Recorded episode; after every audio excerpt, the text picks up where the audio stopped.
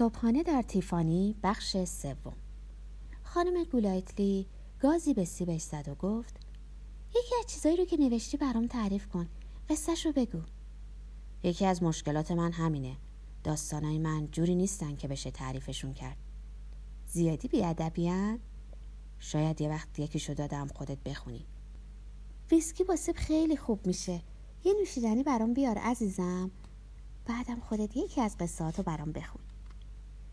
نویسنده های کمی در دنیا هستند به خصوص اونا که تا حالا چیزی ازشون منتشر نشده که بتونن در برابر دعوت به خوندن داستانهاشون مقاومت کنن.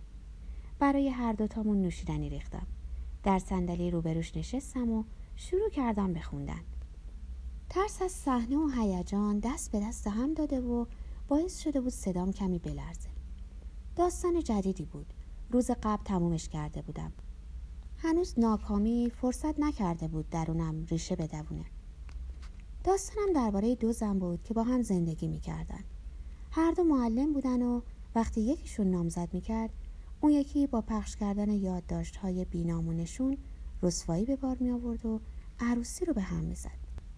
در حین خوندن هر نگاه دزدانه ای که به حالی مینداختم قلبم رو منقبض می‌کرد. مدام وول می‌خورد. تستیگاره توی جاسیگاری رو ریز ریز می‌کرد و همه حواسش به ناخوناش بود. انگار از ته دلش می‌خواست همین الان سوهانشون بزنه. بدتر از همه این که وقتی حس کردم تونستم علاقش رو جلب کنم چشمانش چنان مات شد که همه چیز رو لو می‌داد. انگار داشت فکر می‌کرد کفشی رو که در ویترین فلان مغازه دیده بخره یا نخره. ناگهان انگار از خواب پریده باشه. پرسید تموم شد؟ به تته پته افتاده بود. و می‌خواست بازم چیزی بگه. نمی‌خوام بگم از زن همجنس که را بدم میاد. نه اصلا منو نمیترسونن اما قصه هایی که راجع به اونا باشه واقعا حوصلمو سر می‌بره. یه لحظه هم نمی‌تونم خودم رو جای اونا بذارم. وقتی دید کاملا گیج شدم گفت خب عزیزم اگه داستانت درباره دوتا هافافو از این قماش نیست پس درباره چیه؟ خوندن داستانم به اندازه کافی اشتباه بود. دیگه حوصله نداشتم دست به اشتباه بزرگتری بزنم و شروع کنم به توضیح دادن داستانم. همون نخوتی که منو به اجرای چنین نمایشی کشونده بود حالا وادارم می‌کرد شعن اونو در ذهنم به اندازه یه آدم افادهی بی احساس و بی فکر پایین بیارم. خانم گولایتلی ادامه داد راستی یه آدم مهربون از این جماعت نمی‌شناسی؟ دنبال همخونه میگردم. نخندیا من خیلی شلختم. پولم هم نمی‌رسه خدمت کار بگیرم این جماعت خونه دارای خوبی هستن. عشقشون اینه که همه کارا رو خودشون انجام بدن. دیگه لازم نیست آدم نگرانه جارو پارو و باز کردن یخ غذاها و فرستادن لباسای چک به لباسشویی باشه. هالیوود که بودم همخونه ای داشتم که توی فیلم های وسترن بازی می‌کرد. بهش می‌گفتن کماندوی تنها. اما اگه از من بپرسی از هر مردی توی خونه به درد بخورتر بود. البته که همه فکر می‌کردن خود منم کمکی از این تمایلات دارم. خب که چی؟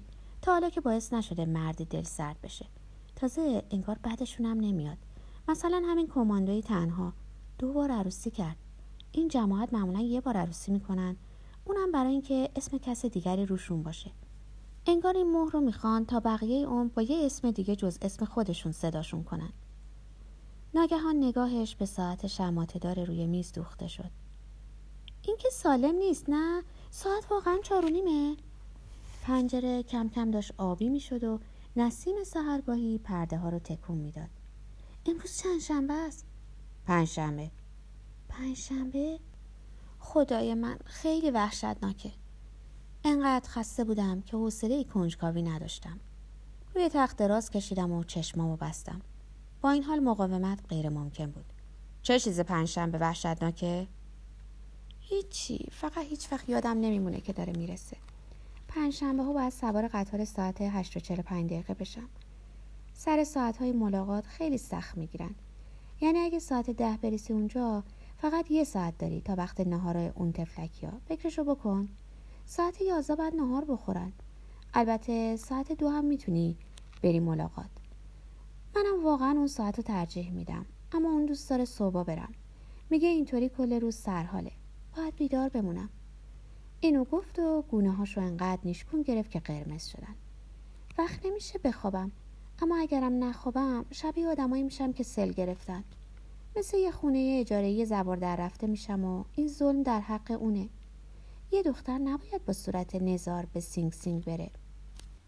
سینگ سینگ یه زندان امنیتی نزدیک نیویورکه. بهش گفتم به نظر منم درست نیست. عصبانیتم سر ماجراهای داستان کم کم داشت فروکش می‌کرد و دوباره مجذوبم کرده بود. جواب داد همه کسایی که برای ملاقات میان سعی می‌کنن ظاهرشون بهتر از همیشه باشه. زنها قشنگترین لباساشون رو میپوشن. واقعا دوست داشتنیه. دوست داشتنی و دلنشین. حتی پیرزنا و اونایی که واقعا فقیر هستنم تمام تلاششون رو می‌کنن که ظاهر دلانگیزی داشته باشن و بوی دلانگیزی بدن. اصلا برای همینه که من عاشقشون هستم. عاشق بچه ها هم هستم مخصوصا سیاپوستا. منظورم بچه که زن و همراه خودشون میارن. دیدن بچه ها در اون مکان قاعدتا باید ناراحت کننده باشه. اما نیست. به موهاشون روبان بستن و کفشاشون برق می‌زنه. فکر می‌کنی قرار بینشون بستنی پخش کنن. بعضی وقتا فضای اتاق ملاقات واقعا شبیه مهمونی میشه. خلاصه اینه که اصلا شبیه چیزی نیست که توی فیلم نشون میدن. پچپچه های عبوسانه از پشت پنجره های مشبک. اصلا پنجره مشبکی در کار نیست. فقط یه پیشخون بین تو و اونا فاصله میندازه. تازه بچه ها می‌تونن برن روی پیشخون بیستن و اونا بغلشون کنن. برای اینکه یه نفر رو ببوسی فقط کافیه روی پیشخون خم بشی. دوست داشتنی ترین چیز این ملاقات برای من اینه که این جماعت انقدر از دیدن هم خوشحالن انقدر حرف دارن با هم بزنن که غیر ممکنه حوصلت سر بره. مدام میخندن و دست همو می‌گیرن. اما بعد از ملاقات اوضاع عوض میشه. توی قطار میبینمشون. ساکت میشینن و جریان رودخونه رو تماشا می‌کنن.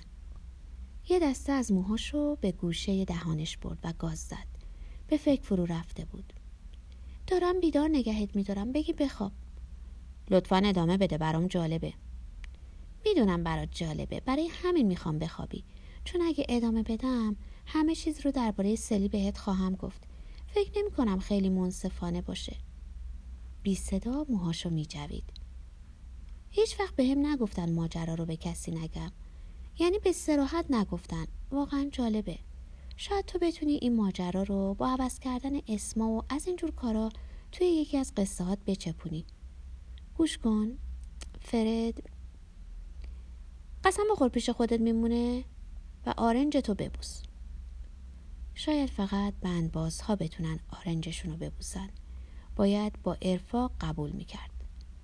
با دهانی پر از سیب گفت شاید ماجراش رو در روزنامه ها خونده باشی. اسمش سلیتومیتوه ابری حرف زدن من بهتر از انگلیسی حرف زدن اونه اما پیرمردی دوست داشتنیه و حسابی هم مؤمنه. اگه دندون طلا نداشت فکر می‌کردی راهبه. میگه هر شب برام دعا می‌کنه. البته هیچ وقت مشوق من نبوده. از وقت شناختمش توی زندان بود. اما الان شیفتش هستم.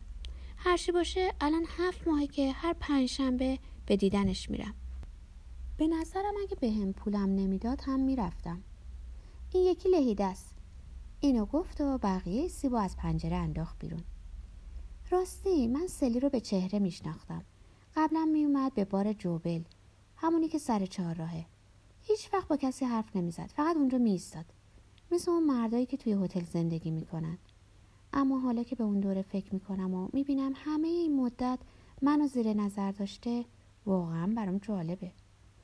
درست بعد از اون که دستگیرش کردن خبر بازداشتش رو جوبل توی روزنامه نشونم داد. تبهکار مافیا یا مشراجیف آخر سر فقط پنج سال بهش دادن. تلگرافی از یه وکیل برام اومد. نوشته بود فورا با او تماس بگیرم چون اطلاعاتی داره که برام سودمنده. لابد فکر کردی یکی پیدا شده و یه میلیون دلار برات ارث گذاشته. اصلا فکر کردم از فروشگاه اومدن دنبال طلبشون. اما دلم رو به دریا زدم و رفتم این وکیل رو دیدم. البته شک دارم واقعا وکیل باشه چون ظاهرا دفتر نداره و همه چیزش خلاصه میشه در یه تلفن پیغامگیر.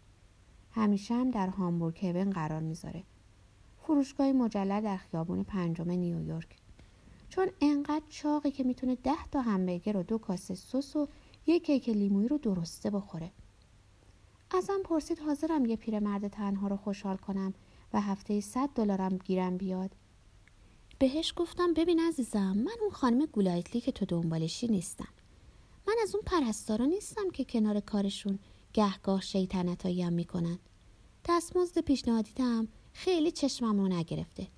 با یه بار رفتن تا دستشوی زنونه می‌تونی همینقدر در بیاری. هر آقایی که کمی برازنده باشه پنجاه دلار بابت دستشویی بهت میده. تازه من همیشه ازشون می‌خوام پول تاکسی من بدن و اونم میشه پنجاه دلار.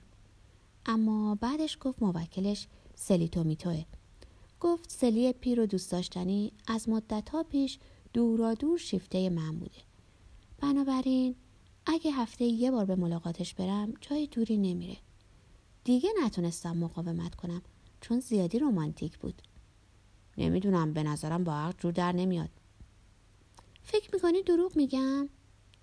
اول اینکه همینجوری اجازه نمیدن یه نفر بره ملاقات یه زندانی. نه که اجازه نمیدن. سر همین موضوع یه قشقرق حوصله سربری درست کردن که بیا و ببین. فکر می‌کنم من خواهرزادشم به همین راحتی بابت یه ساعت حرف زدن صد دلار به تو میده؟ خودش که نه وکیلش میده. به محض اینکه گزارش آب و هوا رو بفرستم آقای اوشانسی پول و جیرینگی برام پست می‌کنه.